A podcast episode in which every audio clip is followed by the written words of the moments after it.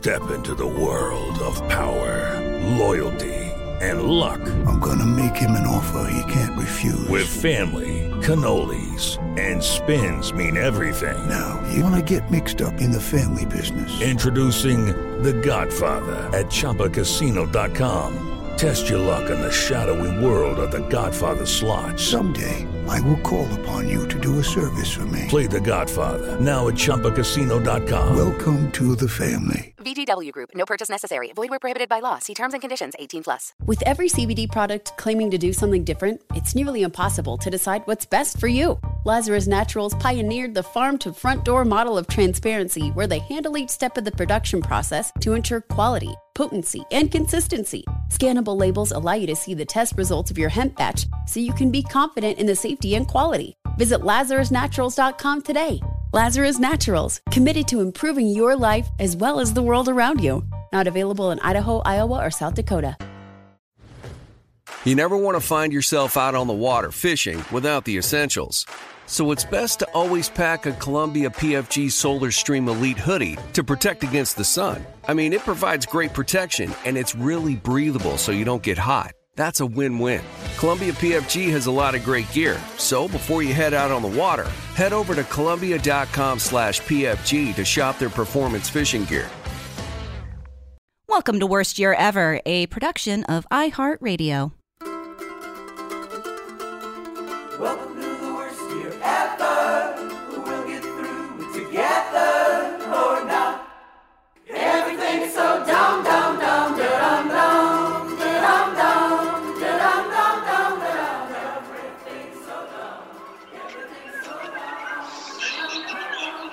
You got an L rat up to the left.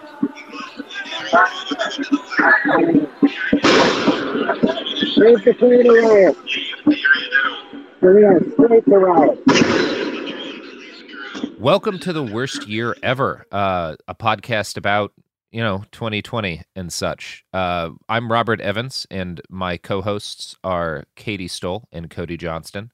That's right. And today we're going to talk about what's been happening in the city of Portland for the last 40 days, uh, because the city's been through now more than 40 straight days of protesting, and about like half of those days have wound up being riots. And uh, in fact, the this specific episode is coming after a five night a series of five nights in which uh, three riots were declared.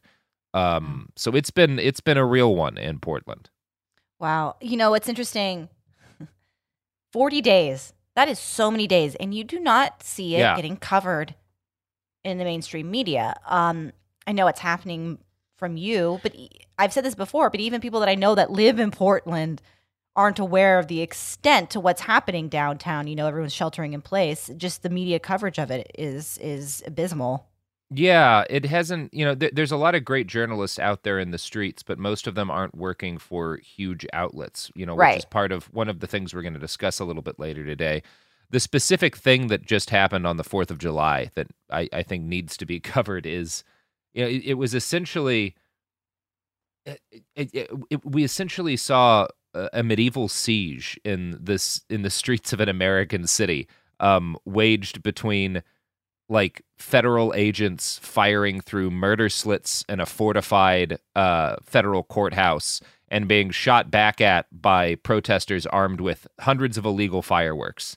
Um, it was it was one of the craziest things I've ever seen. Like federal agents dropping tear gas out of slits in the walls of a courthouse as like people with shields, you know, clustered to stop the impact rounds being fired into the crowds that folks could shoot fireworks back into the courthouse. It was fucking it was nuts. like I've never I've never seen anything like it. Um I, I guess I would say the closest thing I've seen to what we saw on July 4th was is was actual warfare. Um it, it was about as close as you can get to actual warfare without people shooting live rounds at each other. Um and things have escalated in some ways since then.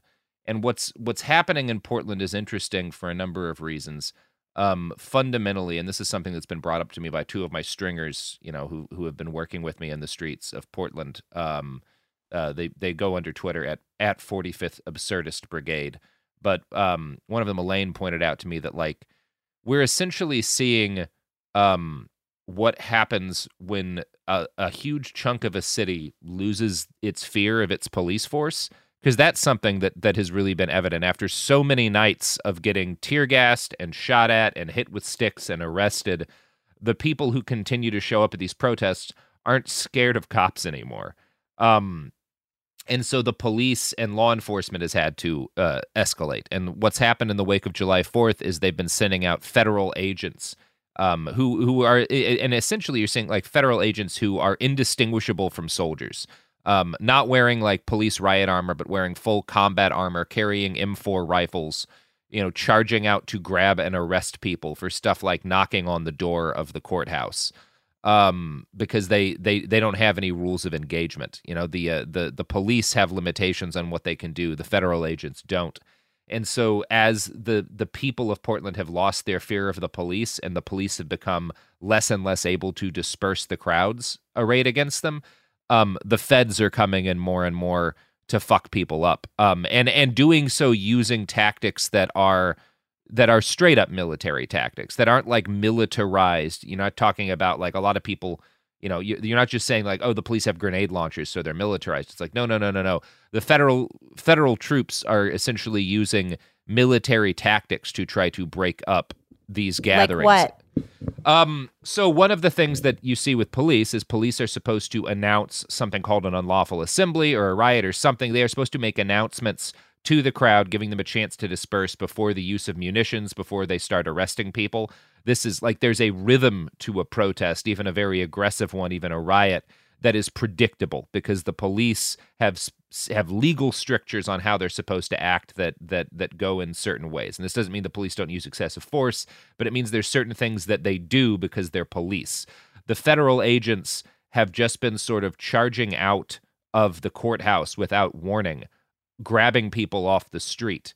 Um, like the police were doing things like firing, you know, tear gas and whatnot to clear out people who had been, you know, sometimes shooting off fireworks and stuff one of the things that caused a federal sally um, two nights ago was a guy walked up and he knocked on the door of the courthouse, and that's all he did. And they charged out into the street. They cleared people up for blocks away. They were tackling people to the ground, um, and they like they tackled this guy, grabbed him, and dragged him back into the courthouse.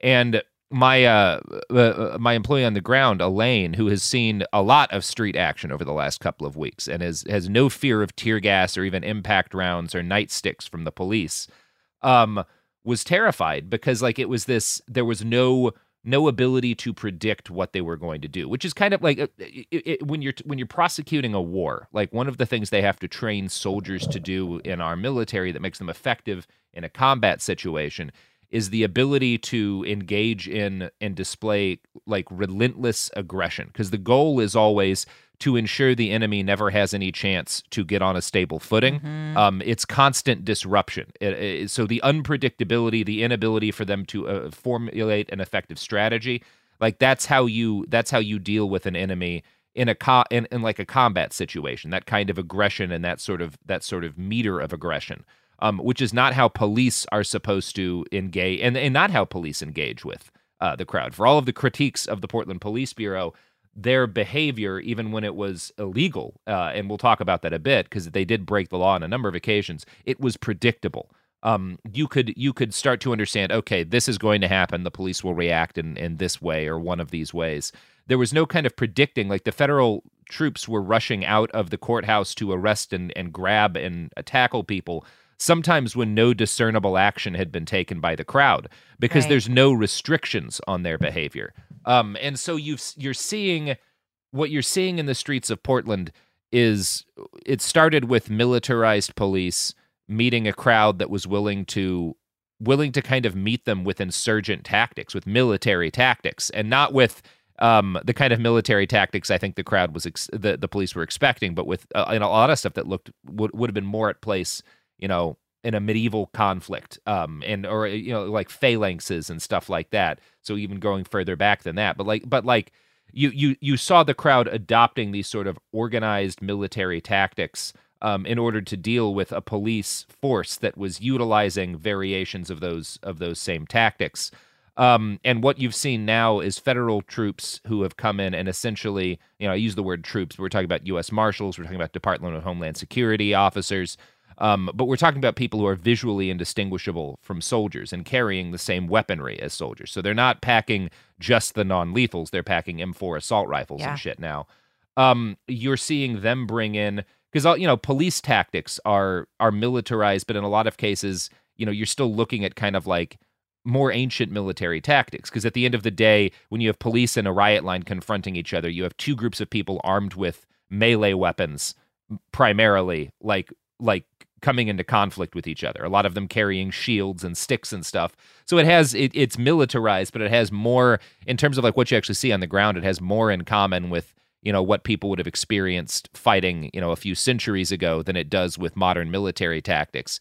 And now that that that has gone to the point where the police can't disperse these crowds effectively um, federal agents are using very modern military tactics the kind of stuff like the kind of literal physical tactics um, that you would more expect to see in in an active war zone than than what police are supposed to be doing um, Yeah. it, it's gotten very strange Sounds like an appropriate way to be spending the 4th of July weekend. hmm Citizens protesting and, you know, feeling like it was the way people fought hundreds of years ago. Um, yeah, the videos that you, you sent us were very intense. yeah. Yeah, we'll play a little clip from that right here when there was this was the moment at which there was uh, essentially just a straight up siege of this. So so for an idea of what downtown Portland is like, you have the Justice Center which is um, the police headquarters and the jail, and it's next to a federal courthouse. And so the Justice Center is guarded by normal cops. The federal courthouse is guarded by DHS agents, Homeland Security, and essentially military dudes. You know, that's how they look and operate. Um, and you had this crowd of a thousand or so people gather around both. Um, kind of drunk. A lot of people were kind of drunk. It was the fourth, and they had a ton of fireworks and a ton of really illegal fireworks. But it's easy to get them because there's nothing that's illegal in Washington. So people just drive up to Washington, buy a bunch of illegal fireworks, come down to Portland, and this was happening all over the state. Look, it seems like all over the country people have Yeah. easy access to illegal fireworks. Yeah. That's another segment. so in Portland, they just started firing hundreds of illegal fireworks directly at the courthouse and the Justice Center. Um, and it was really it was there were some great moments where like you could see people who were in the jail like cheering and waving and like sticking their fists in the air because they were getting like the fireworks were exploding at their windows um so they got a they got a show and they seemed to be enjoying it but people also uh, you know it was it was a pretty chill despite the reckless use of Except fireworks for the fireworks. it was pretty chill. Um, uh, the crowd was, and there wasn't a lot of people pushing towards the actual buildings themselves, just kind of shooting at their facades. And these are gigantic concrete buildings. Um, there was no no real there was no danger of the fireworks doing any damage to them. Then the police brought out their their sound system and started telling people not to shoot at the federal courthouse, which guaranteed that that's all people were going to want oh, to do for the rest sure. of the night. And they knew that. Yeah, and the crowd then clustered. They they gassed everyone once, and so the cloud, crowd began clustering just around the federal courthouse and firing into like the plywood they'd put up over the windows and trying to shoot in through the murder slits that the uh, the agents had cut so that they could shoot out at the crowd. Um, and that that you know kind of culminated in what what yeah what looked very much like a fucking medieval siege just with fireworks and fucking paintball uh uh pepper ball rounds and rubber bullets and shit it was very strange um i want to play you a little clip from that Yeah, you can see here one of the murder slits. It's an old like medieval term, I think. So that's where they're shooting out from it people. So we definitely have like an old-fashioned medieval siege here, with this sort of crowd getting their shields and phalanxes to the front. Uh, yeah, you see a crowd getting their shields to the front. You see the defenders firing at a murder hole. You see fire, you know, fireworks being shot into the thing. This is the oh Jesus Christ! so yeah like that's i don't even know like what to say about it to a certain extent because it's so surreal to see this uh like i spent you know we, we after this the police dispersed the crowd from the justice center area and the crowd spent hours kind of in a running battle with the cops.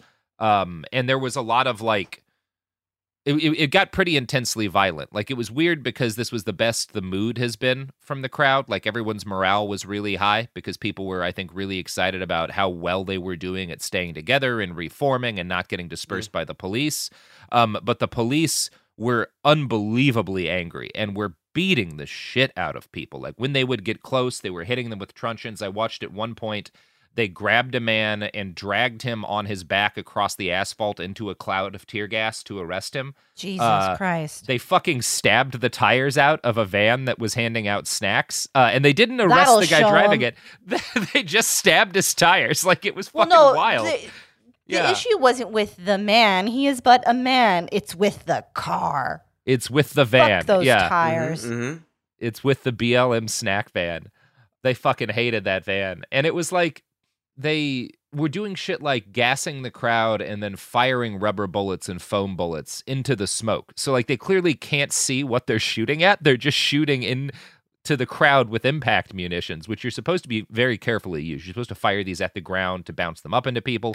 You're not supposed to shoot people directly with them. They were just shooting into the fucking Impact smoke. mun- munitions being an example of like rubber bullets. rubber bullets, foam bullets, uh, pepper Yeah. balls. These are all impact munitions.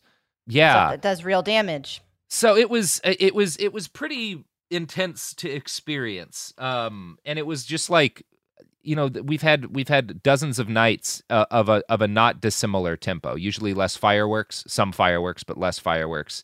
But um, this keeps happening every single week. You know, the first two weeks after George Floyd's murder, this happened. Something like this happened pretty much every night, and then since Yeah. then, it's at least been every three or four days. There's been a night like this.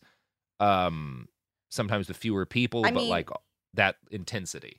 The fact that you still are pulling crowds of a thousand people is wild and incredible. You know, Uh, is- uh, yeah, to keep people showing up every night or most nights like this.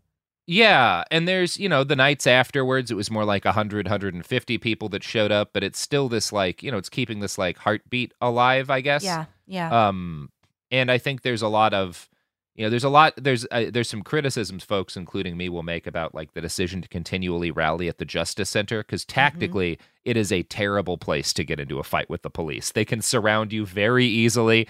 Um, they can tear gas the shit out of you very easily. Um, it's not um, it's not a great defensible position, and the fact that the the feds are next door creates additional issues because now people are getting federal charges. The folks who are being arrested by the feds, you know, when the cops arrest you, your charges are generally going to go up that night. Usually you'll be out the next day. Um, a lot of folks just get released with a citation. Um, the feds have been keeping people in jail for two, three days before anyone even finds out their charges. Um, and then those charges are again federal charges, so people are getting, you know, the chances are that they will get much more prison, higher prison sentences when this finally comes out. And the feds are also keeping their shit, keeping their phones, keeping their house keys, keeping their wallets as evidence. It's kind of a bad tactical decision to involve. And you had on on July 4th, you had people with bullhorns being like, when we get back, because the crowd eventually marched back to the Justice Center after like three hours of fighting and reforming in the streets, made its way back and reoccupied the Justice Center, which has never happened before. But there were people like begging folks in the crowd, "Don't fuck with the courthouse again." Like we we can't we we probably shouldn't try to start a fight with both the feds and the local police at the same time. Like this might not be the best the best tactic. I Um, mean, that seems well reasoned. yeah. So we'll see what happens next, but um it's been fucking surreal and it's um I don't think we've seen the biggest rallies we're going to see in Portland this year and I don't think we've seen the most police or law enforcement violence we're going to see this year. No, I, I don't think we have either. We're in such a weird lull. I don't know. It feels like things still feel tense, that there's stuff crackling beneath the surface. It does not seem like police seem um, cowed by people or by the the potential of uh, you know that we have as a collectively to to uprise and to protest because we're continuing to see police violence everywhere. Um, yeah, so I agree with you. I don't. I don't think it's the end of it. We have to take a quick ad break. Oh Perfectly yeah. Towards the end of timed. that section. You know what won't fire impact munitions blindly into a smoke-filled crowd? Wow. Don't Camp? say Raytheon. Yeah, Raytheon. Raytheon. Well, no, Raytheon's new knife missile, Cody, is the opposite of firing blindly into a crowd. It's firing a knife missile at exactly Mhm. the place With that you know it precision. is. That's With true. Precision. That's true. Yeah. Yeah. They would have. They would have. They wouldn't have missed those murder holes. No, they Mm-hmm. wouldn't have. Welcome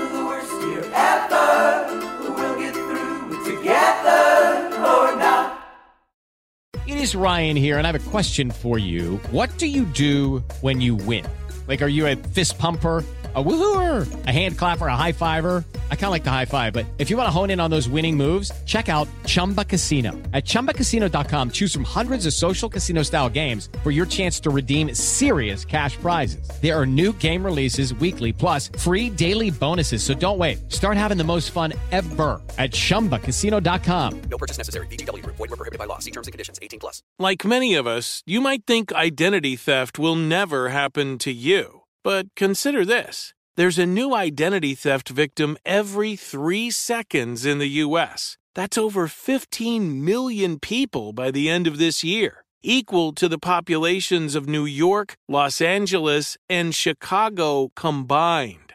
Even worse, identity theft victims often don't even know they're victims. That's why Lifelock Identity Theft Protection alerts you to identity threats, even the ones that don't show up on a credit report, like data breaches, fraudulent bank transactions, loan and credit card applications, and crimes committed in your name. If your identity is stolen, your own dedicated Lifelock US based restoration specialist will work to fix it.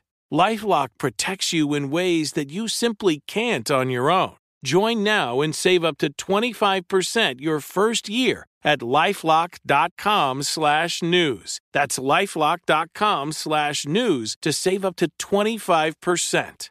Identity theft protection starts here. Hey everyone, it's Ted from Consumer Cellular, the guy in the orange sweater, and this is your wake up call. If you're paying too much for wireless service, you don't have to keep having that nightmare. Consumer Cellular has the same fast, reliable coverage as the leading carriers for less. And for a limited time, new customers receive their second month free when they sign up and use promo code MONTHFREE by May 31st. So why keep spending more than you have to? Seriously, wake up and call 1 888 freedom or visit consumercellular.com. Taxes, fees, and other third party charges will apply. See website for additional details. Everything's so dumb, dumb, dumb, dumb, dumb. Hey, cool. We're back. Back. Oh, back. jeez. What? From the ad, ad, ad. Yeah, we sure Time are. to get I really like that, Katie. Good job. mad, mad. I'm just I'm livid. Um yeah, so I want to I wanted to play you y'all because I like how you said you and then corrected yourself to y'all. thank you. Thank you. It's you. inclusive. um so like when these when this shit started in Portland, there was like a lot of local coverage about what was happening and there, you know, was even some uh, it, there wasn't a huge amount of national coverage just because what was going on in Minneapolis was so much crazier. Um but as Portland has wound up having like kind of one of the longer um running protest movements uh in the wake of all this, like we've gotten uh, local media has had to pull back a bit just because their budgets can't cope with it, and you know they've done a, a var- varying levels of quality jobs uh, in terms of of actually handling the story. Some of them have sucked, some of them have been incredible.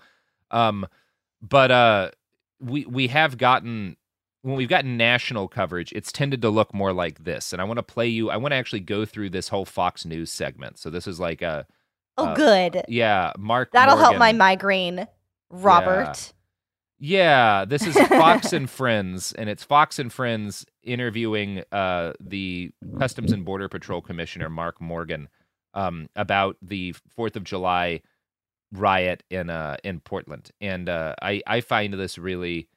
Um, I mean, I find it I find it infuriating and inaccurate, but I also find it interesting. So we're gonna go through it and take some time to pause bit by bit and talk about what uh what he's saying and what the truth is. Ooh, this is a Um, fun new segment. Yeah, this will be interesting. Thanks, Chad. Here we go. All right, violence rocking Portland overnight. Police declaring a riot yet again as the city sees its 38th straight day of unrest. Border Patrol now called in to assist. Here with an update is acting CBP Commissioner Mark Morgan. Good morning, Mr. Commissioner. The third time this week you've had to declare a riot in uh, Portland. What's going on there? And one thing I want to correct is that uh, he did the CBP he didn't declare a riot. Uh, the police eventually did declare a riot. The feds, which is you know includes CBP and and all of these other agencies we've been talking about, started dumping munitions before there was any kind of declaration of anything because they don't have to declare. They can just they can just shoot shit off. Good that's- to know. Yeah, that's a, that is a point to be made. Well, I'll tell you, Griffin, these are not protesters. These are criminals who got No. together and organized and planned and actually brought weapons. They brought uh, shields. They brought frozen water bottles, rocks. I can tell you number Oh. one. It's very funny to me with the the number of weapons used against the protesters that he's so angry. They brought shields. They brought shields, Unreal. water bottles. I haven't rocks. seen any frozen water bottles, and I have seen Right. so I have seen thousands Also- of water bottles thrown at the cops. They all splatter open upon hitting because they're just not a water bottles. weapon. It's a party. It's the Fourth of July, people. Water Yeah. I also- fights are cultural canon. They brought weapons. I love the I, obviously I love the shield thing, but Mm-hmm. also like these aren't protesters. These people organized. they they had a plan. They didn't just Pardon march me? around and le- go back home, not accomplishing anything. Unreal. It's it's great. lasers, weapons with the intent to destroy a federal building Lasers. and harm law enforcement Lasers. officers. Lasers. Wait a minute. Pause. f- lasers? yeah. What Yeah, kind of lasers? Tons of Like- them. Uh, Like yeah. laser pointers? Yeah, like laser pointers. They shine Those them at are the cameras. very threatening. Yeah, and they're not the. I will tell you, there are laser pointers that can do that will do permanent eye damage. Yeah, okay, that's fair. These are not the ones being used. No police officers anywhere in the country have suffered any eye damage as a result of lasers being deployed. Um, and all of These the are- lasers until the police started shooting people, at which point folks shined lasers and face masks to try to blind the people shooting them temporarily. I think that's fair. yeah, that's I'd say so. The lasers were being used to blind cameras. Um, Okay. Yeah. So we're They- not but- talking like those little laser pointers you buy for your cat. No, no, no. They're heavier duty than that, but they're not the ones that'll like, you know, you get the heavy the really big ones that you can like you can light cigarettes with and if you shine them in someone's eyes, it will fuck them up forever. Um these are not those. People are not shooting those into faces. No police officers have been had their vision damaged um by the fucking lasers, which I would compare to maybe the flashbangs that they throw at people even though they're Mhm. not supposed to throw them at people and shoot directly at people's bodies which have exploded within inches of my body on a number of occasions and definitely have have had an impact on my vision and hearing. Um whatever. It's fine. Robert it's has a fine. I'm so today, sorry they brought shields. Yeah. My fucking head's pounding. Um God. so that's all very funny. It's very funny that he he says that they had the intent to destroy the federal building. The the federal courthouse in downtown Portland is again it is a fortress. It is a massive concrete structure. None of these none of the fireworks did any kind of damage. None of them could have done any kind of damage. You would have had to bring military grade weaponry to do any meaningful damage to anything but the plywood, and I don't think they even damaged the plywood seriously. One person broke a window the idea that it would have been possible for this crowd to destroy that courthouse um, is absurd because it's basically a castle. Well, it's either a lie or stupid. They knocked aggressively. I thought you were talking about. oh, that was the next them- night. That was the next night. Uh, someone Oh, just knocked well, on the door and got arrested. Yeah. Because then I would understand. You could tell they meant business with that knock. Yeah, yeah, it was an assault knock. Um, Mm-hmm. all right, let's listen to our friends continue. And I've said it before. I don't care what your ideologic beliefs are, your political affiliation. Ideologic. Violence, we Uh. should all be united, is wrong. And I can tell you for one, I'm glad that this president of the United States understands the importance of law and order and that it's a cornerstone of American society. What we saw in Portland last night was criminal, and we stood Yeah, it's funny that he says violence is wrong because again, the police were repeatedly pumping impact munitions blindly into a crowd and dragging people across the ground and beating them with sticks. So I, I'm I'm interested for this for for Mark Morgan's condemnation of the the Portland police for that, but I, I didn't Also, hear it. Yeah, He says he doesn't care about our what do you say ideological ideologic. Your I would ideologic. say Our, but ideologic. you get the gist. Yeah, Yeah. he does. Yeah. He cares. He cares what your ideologic Yeah. is. Well, I mean, he immediately invoked the president, so I think it might Yeah. have a little bit to do with some sort of ideology. Yeah, I think he might have an ideology. It's possible. Mr. Commissioner, the presidents have warned that this element, there are parts of uh, these groups that are uh, terrorists, perhaps, that they're literally trying to do pure harm. This isn't about making a statement. You have some news you can share with us now about the arrest on Friday and the attack on the Hatfield Federal Courthouse. What is that? Absolutely, Griff. Early this morning, in fact, I just got this situation report a few minutes ago, is that one of the criminals that were actually trying to assault one of the CBP employees uh, uh, while he was being arrested. The report right now is is telling us that a, a, uh, a pipe bomb, a fused incendiary device, and a machete was actually discovered during that search. Now, this is Was really interesting. Was that no, no, it wasn't. But if there was a if there was a machete in the possession of someone there, they were violating no law because it is it the possession of unconcealed machetes is completely unregulated in the state of Oregon uh, and completely legal. The pipe bomb thing is real funny because I found the picture that they posted of this, and number one, for whatever reason, they posted the picture of the pipe bomb with uh, a bunch of tissue paper and zip ties, um, Okay. which was a weird call. And also, it's not a pipe bomb. It's very, it's very clear. It is a pipe with uh two bits of like metal um uh plugs like screwed into either end i can see how someone might initially think oh that might be a pipe bomb uh but there's no hole drilled in it uh there's no fuse there's no evidence of any explosives at all and what it actually is and what it appears to be i should say um based on my experience going to a whole lot of protests and riots is so, it, th- people make shit like this all the times to break windows. It's a window breaking thing. It is a thing somebody made so that they can fucking crack a window very easily. So and there's no evidence that it's a pipe bomb. That's surprising to me that they would report that it's a pipe bomb, though, because Well- Fox News is Yeah, usually pretty diligent about checking Yeah. these things, huh? and you'll notice you'll notice the language that the CBP commissioner uses because he says he, he after saying it's a pipe bomb he says okay but uh, he, he goes back and says uh, based on the report that we're reading right now um, because at Mhm. some point they're going to walk this back because there will they my suspicion is that they will have no evidence of any actual explosives and thus that this was not a pipe bomb um so you know you've got to make sure that everyone knows oh what i you know based on the report i've read they had a pipe bomb. And then you never have to correct it. They're not going to have him back on fox news to be like ah you know what? It was just a guy who was ready to fucking break some windows because he he wanted to loot some louis vuitton or whatever. Um very frustrating. But i'm interested in their fucking analysis of that pipe bomb with no fuse in it at all. Uh that'll be fun.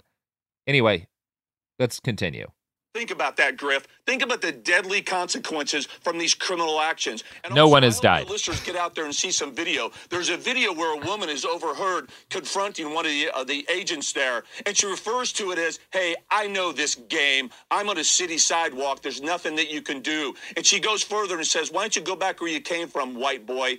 That's what this is, Griff. It's a game. Okay. See, I love this. I love this because he, he immediately says, you know, we need to talk about the deadly consequences of this. And then those consequences are somebody called a cop a white boy while standing on a sidewalk and asserting her right to be on a sidewalk of a city that she lives in.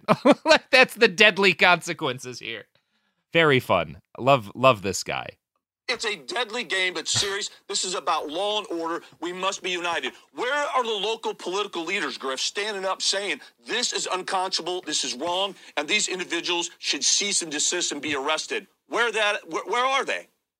Your officers on the ground. Now this that's funny because in the city of Portland, uh, our mayor has stood by the police pretty pretty significantly, um, and has made only the most milk toast kind of complaints. And so did our, our city commissioner Jo Ann Hardesty. She wrote a real mean letter to the police after they beat the piss out of a bunch of people last Tuesday. Um, but that letter she wrote the day after she was like one of the deciding votes to approve the new police budget for the next several months. So Very uh, cool. Gave up any sort of leverage that she had to the police, and then said that they were mean. Because again, local political leaders in Portland are terrified of the police union. Um, and usually terrified to take any action against it. Now, what I will say, if you're trying to look at how popular these protests are, I don't have perfect data for you, but there's a current runoff election for the mayor of Portland uh, between the current mayor Ted Wheeler uh, and Sarah Iannarone, who is his his like did well enough in the election that there's a runoff in November. She was something like 20 points behind before all this started, and now they are neck and neck. Um, so that might suggest that there's actually quite a bit of sympathy in the city of Portland uh, for the people out protesting the police every night. Um, we'll see in November, I suppose. Quite troubling that a pipe bomb allegedly was found along with uh, the, the Allegedly, incendiary huh? device and a machete. Mhm. So, what will happen now with that individuals and those that you're arresting there? That individuals. Well, absolutely, Griffin. That's where we say this really is a whole government approach. So we have United States Marshals, Federal uh, Protective Service there, ICE, uh, HSI sent agents there, and the FBI has committed a lot of resources to making sure that these individuals are arrested, arrested and prosecuted to the full extent of the law for the criminals that they are. We are doing disservice to peaceful, lawful protesters when we call these individual protesters. They're not. They're criminal thugs with an agenda. In the last, just with 30 seconds to go, Mr. Commissioner, do you see this being now a, a, a you'll have to escalate the force that you're already deploying? Look, we're we're going to escalate to the for, use of force that's needed to repel these criminals and apprehend them and prosecute them. But I can tell you, I've been doing this for over 25 years, and this president is 100% behind us. And I'm glad that we have an administration that understands the importance of law and order. We're not walking away from our federal facilities like police departments have in some communities. We're staying. Mr. Commissioner, thanks for being here. Yeah. So that's A lot fun. going on there. Yeah, lots Um, going on there. That guy really had a line to push about how much he likes the president. I'm guessing because, yeah, yeah, yeah. I mean, just the fun. the coded language also like we finally have a president that backs us up here. You know, we, Mhm. we know what they're backing up. Also, criminals, just the words that they use to describe protesters. What are they doing? Okay, pe- I guess you shouldn't technically be firing fireworks at a federal building. I think but, it is like, against the law. I do. I, I- do suspect it's against the law to shoot illegal fireworks at a federal courthouse Sure, That I, I, I I'll I'll give while you street drinking. That's not everybody. That's you know. Yeah. Yeah. And also, they've been using that same language for all of this. It's not just that, you know. yeah. Um, but overall, very impressed with their coverage. Yeah. I couldn't say that with a straight face. it's very funny. Um, I, I it, it, it's funny like the focus on the violence of the protesters when the actual injuries um have been pretty one sided. Uh, and and and largely dealt out by the police. The police, like every every time they can, will post a video of like they posted one after July Fourth that showed um burns on a guy's and on an officer's pants um from a firework, and another officer who was doused in paint. Um, and they're like, How these are just two examples them- of the kind of violence done to our officers, and it's like, How okay, guys. showing them the journalist who lost her eye? Yeah, I mean that was another city, but they did mace uh, one of our journalists and shove him to the ground, and another journalist who was filming an arrest got knocked down and beaten on the legs with uh, with truncheons. Um, several of us have been shot with impact munitions. Um, I've had my pants burned by a flashbang, uh, which you know is is I would say at least comparable to what happened to that other officer's pants. No one has poured. Uh, I will say this: I did not get covered in paint. Um, that is that Not is yet. a type of tremendous violence that is a unique experience of, of a Portland police officer. So I, Andy I do. No would know. Yeah, Andy does well. Yeah, He wouldn't know. It was something Um, else, white and creamy. Um, yeah. We have to take another ad break. I'm here Speaking today of to- white and creamy. We creamy, get to. We Yeah. get to take another ad. We get to. Did you say speaking of something white and creamy? I sure did, Katy. One pump, one cream. Ad break. Welcome to the worst year ever. Together or not. With every CBD product claiming to do something different, it's nearly impossible to decide what's best for you. Lazarus Naturals pioneered the farm to front door model of transparency where they handle each step of the production process to ensure quality, potency, and consistency. Scannable labels allow you to see the test results of your hemp batch so you can be confident in the safety and quality. Visit lazarusnaturals.com today. Lazarus Naturals, committed to improving your life as well as the world around you. Not available in Idaho, Iowa, or South Dakota. If you're 21 years old and use nicotine or tobacco, I'm here to tell you about Black Buffalo and how it's redefining tradition for millions of adult consumers. So if you're over 21, consume nicotine or tobacco, and want to join the Black Buffalo herd, head over to blackbuffalo.com to learn more. Warning this product contains nicotine. Nicotine is an addictive chemical. Black Buffalo products are intended for adults aged 21 and older who are consumers of nicotine or tobacco. With AT&T in-car Wi-Fi, elevate your adventure by transforming your vehicle into a reliable Wi-Fi hotspot. Connect up to 10 devices up to 50 feet away from your vehicle, making it ideal for camping and road trips. Don't miss out on the fun. Embark on your next adventure today. Visit att.com slash in-car Wi-Fi to check if you're eligible for a free trial. Always pay careful attention to the road and don't drive distracted. Wi-Fi hotspot intended for passenger use only when vehicle is in operation. Compatible device and vehicle required. We're back. Oh my god, I love cream. Um, no, I don't. You don't? No, not really. Um, I mean, yeah, it's a. I have I have complicated emotional feelings on the nature of cream. Um, We'll get dig into that on another day. yeah. So I'm left like we're in a we're in this very strange place in Portland where I things seem to have escalated to the the high I can't imagine things escalating further than they went on the 4th without gunfire. Um most likely gunfire from federal uh or or even, you know, local police because I think a lot of them are itching to be able to do that. Um, I have trouble imagining things escalating further. So, in terms of how the movement continues here, I can only see it moving laterally, right? You Yeah. know, we had you know people going after different targets, not confront, you know, going after the Portland Police Association headquarters again. Um, I could also see other tactics being adopted, but in terms of physical confrontation of the police, it doesn't get much more intense than having a fireworks fight with them. like, Yeah. uh, yeah. I don't know. Is there um I know that we've we've mentioned this before and and goals kind of evolve and change, but what is it that people specifically want from Portland? Is this the dissolution of the police department? Is it acknowledgement of um, certain officers there? I'm, I'm just curious. Yeah. Um, as it, and I know it morphs and changes too, but I, I think of the folks I've talked to, most of them, the minimum they wanted was like 50 million taken out of the budget, and they got about half that. Um, more common, people want the Portland Police Association dissolved. They don't want, you know, they, Mhm. they do not want the police in Portland to have a union. They want officers who have been involved in questionable shootings to be prosecuted. Um, it all seems it- pretty reasonable. yeah, they want an end to, and they've won actually an end to a number of the of the the most problematic units in the Portland Police uh, Bureau. So, like the gang task force, which is responsible for a lot of shootings, has been dissolved.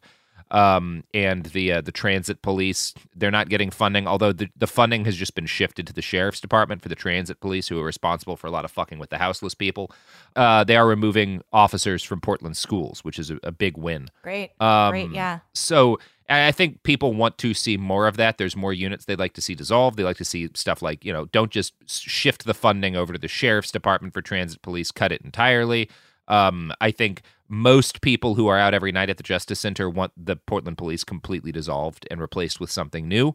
Um, that is probably the single most common view, but at the very minimum, people want to see the police much more defunded um, and want to see them no longer sort of immune to the consequences of their violence. Um, yeah, and there's also a, a general, I think, desire for charges to be dropped. Um, and not just charges against protesters, but journalists are getting charged. I was just chatting with Cory Elia, who um, was assaulted by the Portland police early on in all this, was like thrown to the ground and maced in the face for filming them, um, and sued them as a result, has brought them a civil suit. And a couple of weeks later, uh, he was at a protest outside of the one by the uh, Portland Police Association, and he recognized the officer who, I believe, the one who maced him, and he stated the officer's name on a live stream. And he was arrested very aggressively and is being charged with two felony counts of assaulting a police officer, which I can say conclusively is a lie by the Portland Police Bureau. I'll testify in court to that. I watched his arrest. I filmed it. Um, there was no evidence of any kind of aggression from Cory. Now, police often have, you know, it, like in DC, if you struggle while handcuffed, you're assaulting a police officer. So um, we'll see what actually is able to hold up in court. Um, but it- the, the, They the, brought the- shields. They struggled. they struggled while handcuffed. Violence. Um, they clearly are are throwing these charges at Cory, both because you know he pissed off a specific officer, um, but also because they want to chill the free press in Portland. And if you get, even if they're bogus charges, getting felony charges against you completely changes your life while you are under them. Of course, you are not innocent until proven guilty. You suffer immediate consequences as a result of having felony charges against you.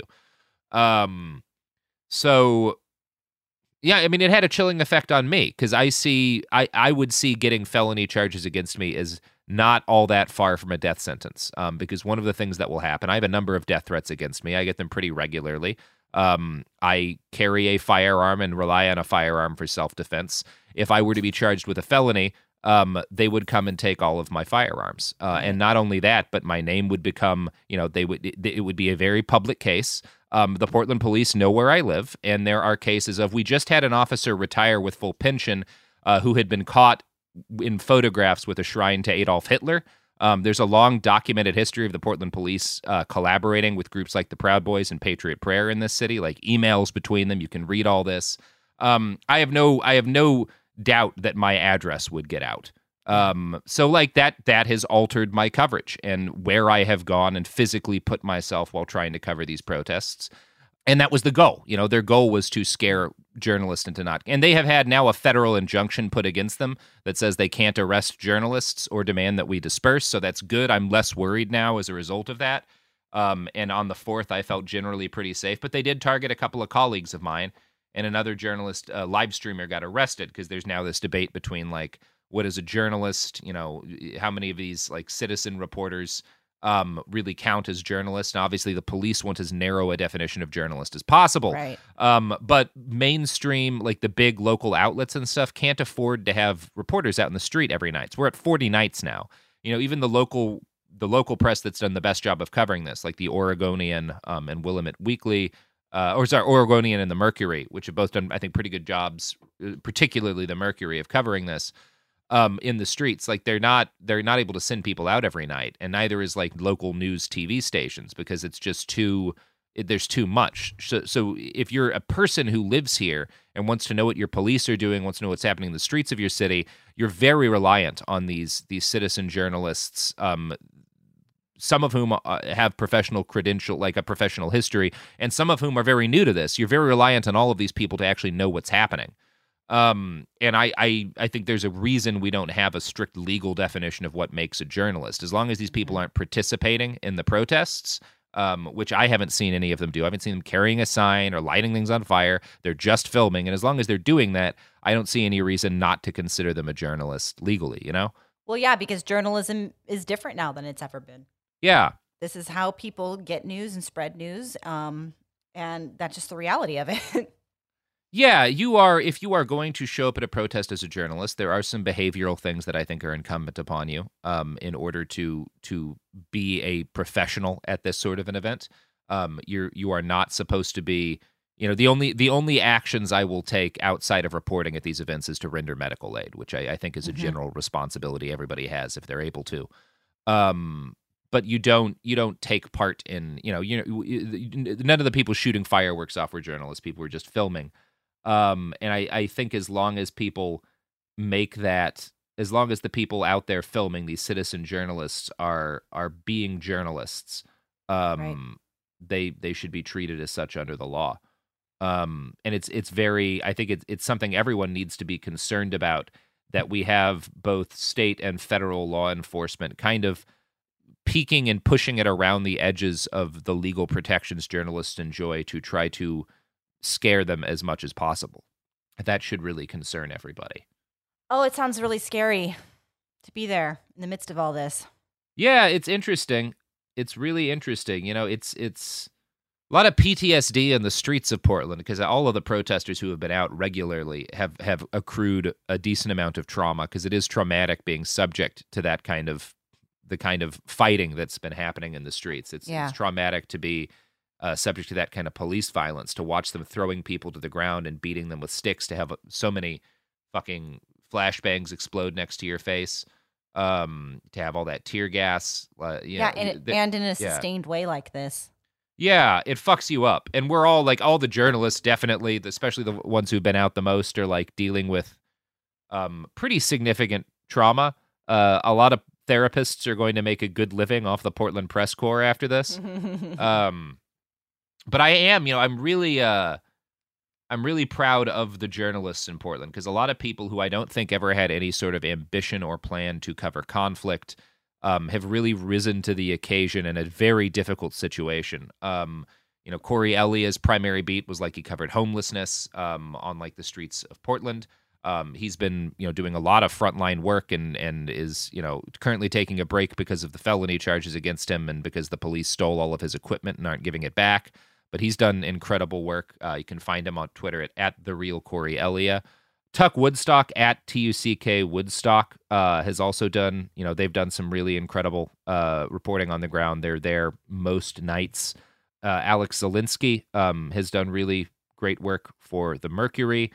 Garrison, this we we one of you know the, on the one of the first couple of nights I was out there, um, my colleague and I meet this like this young man um, who was ve- clearly very very new to uh, journalism period. Um, and you know partic- like ha- ha- had been doing some um uh uh data journalism but i think was new to like street work. And you know was just kind of out because the protests and riots were starting in portland. And he kind of shadowed my partner and i for a couple of nights and he's been out in the street almost every night that this has been happening since. He's sucked down an, an incredible amount of tear gas and is just like I, I've the more I've learned about him, the more I, impressed I am because he's he's like 17 years old and a parkour instructor and uh, just the most uh, the the the the the squirreliest like it like uh, wiliest j- report like street reporter I think I've ever witnessed with my own eyes. Just incredible at getting in, getting amazing shots, and then running like fuck from the cops when it becomes clear that it's time to run like fuck from the cops. Does he use great. his parkour skills to get away? he absolutely does. You should see. I he- he- love it. He's awesome. he's so good. It's like doing Um, flips over their heads. Yes. yeah, I mean not quite that, but like No, I'm over sure over not. fences and shit. Yeah, you can find him at at Hungry Bowtie on Twitter. Um, and he does he puts out some amazing videos. Like again, the first couple of nights he was kind of like hanging around us, and he's just been uh like clearly doesn't have anything left to learn uh, from the likes of me. Um, I've wound up following him a few times lately just because he's he's he's gotten so good at this sort of shit. Um, so yeah, Garrison's a great follow. Um, yeah, uh, Sergio Olmos, who has been assaulted by the police on a couple of occasions, uh, is a great local reporter. One of those like whenever folks are out for the first time uh, and, and asking like where they should be at the just go find Sergio. Um, you can find him at at Mr. Olmos. He's yeah, uh, just a just a, a wonderful journalist. Yeah, so I mean, I'm I'm I'm I'm leaving out some folks that I'm going to be. Uh, oh yeah, and you can find my own stringers, like the folks that I've been working with and who have been doing some independent reporting themselves at at, at 45th Absurdist on Twitter. Um, they put out great videos um, and put out a really interesting article that I want to talk about right now about um, the president's recent declaration about statues and shit, protecting American monuments. Yeah. Executive Order 13933, protecting American monuments, memorials, statues, and combating recent criminal violence. We'll have a link to the article they wrote. Um, it's a Medium post they put together. It's a very good breakdown of what this executive order does. But this is essentially Trump's.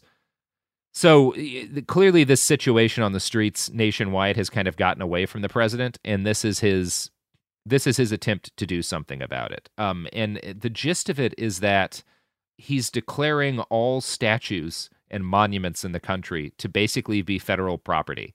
Um, like regardless, even if it's not a, a federal, Even if, even if it's Yeah. not. no, even if it's not. Um, and it's a very illegal order. Um, the statues don't even have to be government property. Um, they're just statues. Uh, any person But or entity that destroys. counterpoint, Counterpoint: law and order.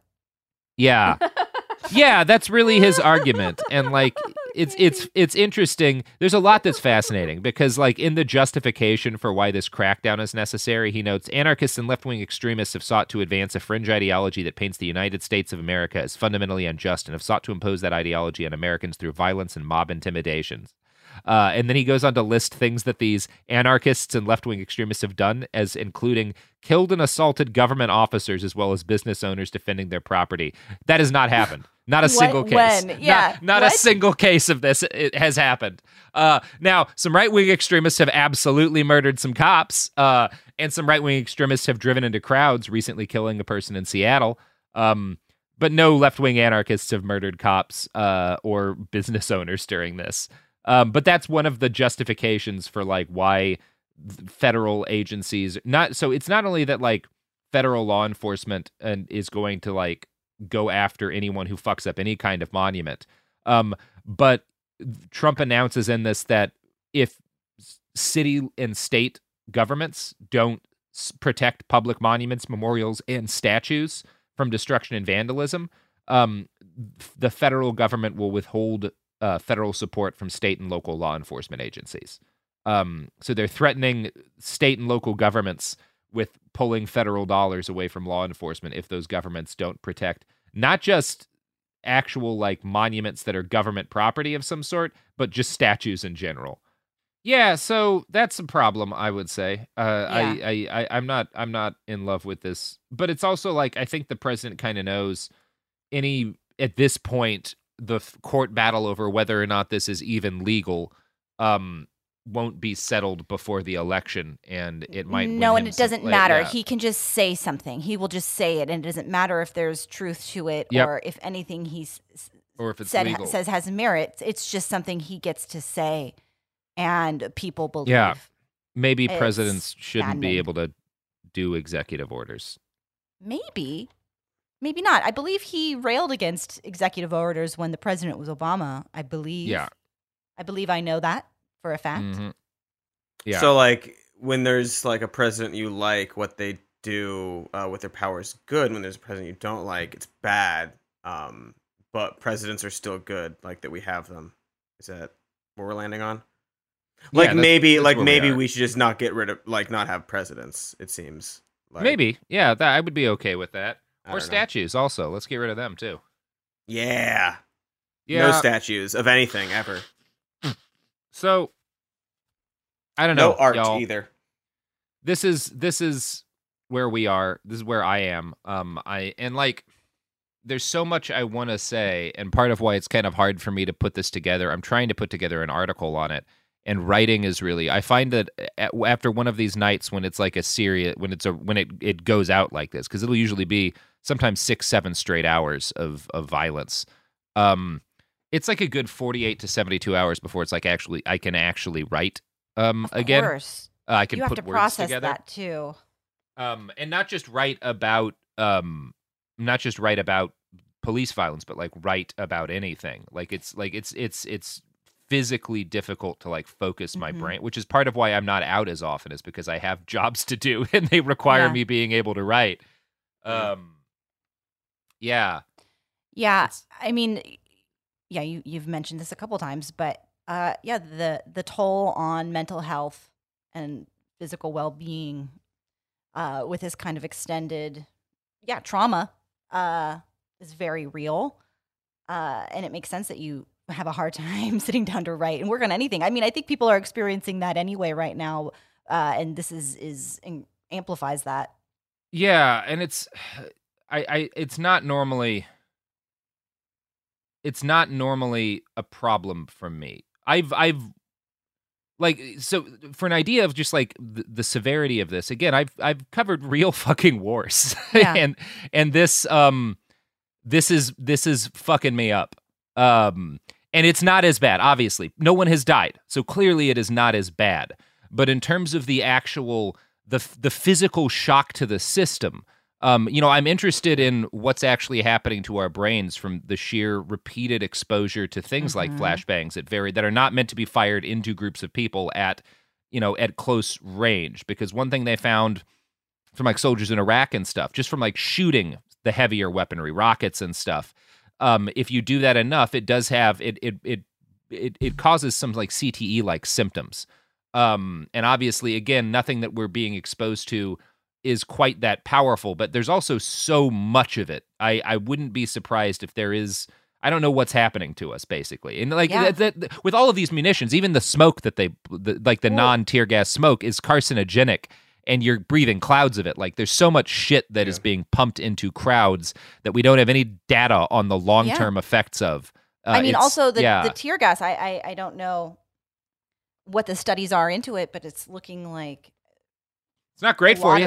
of- well, but tear gas specifically on women in menstruation, um, and and what it, it does to your body, uh, and affects your menstruation, or if somebody happens to be with child, and all of that.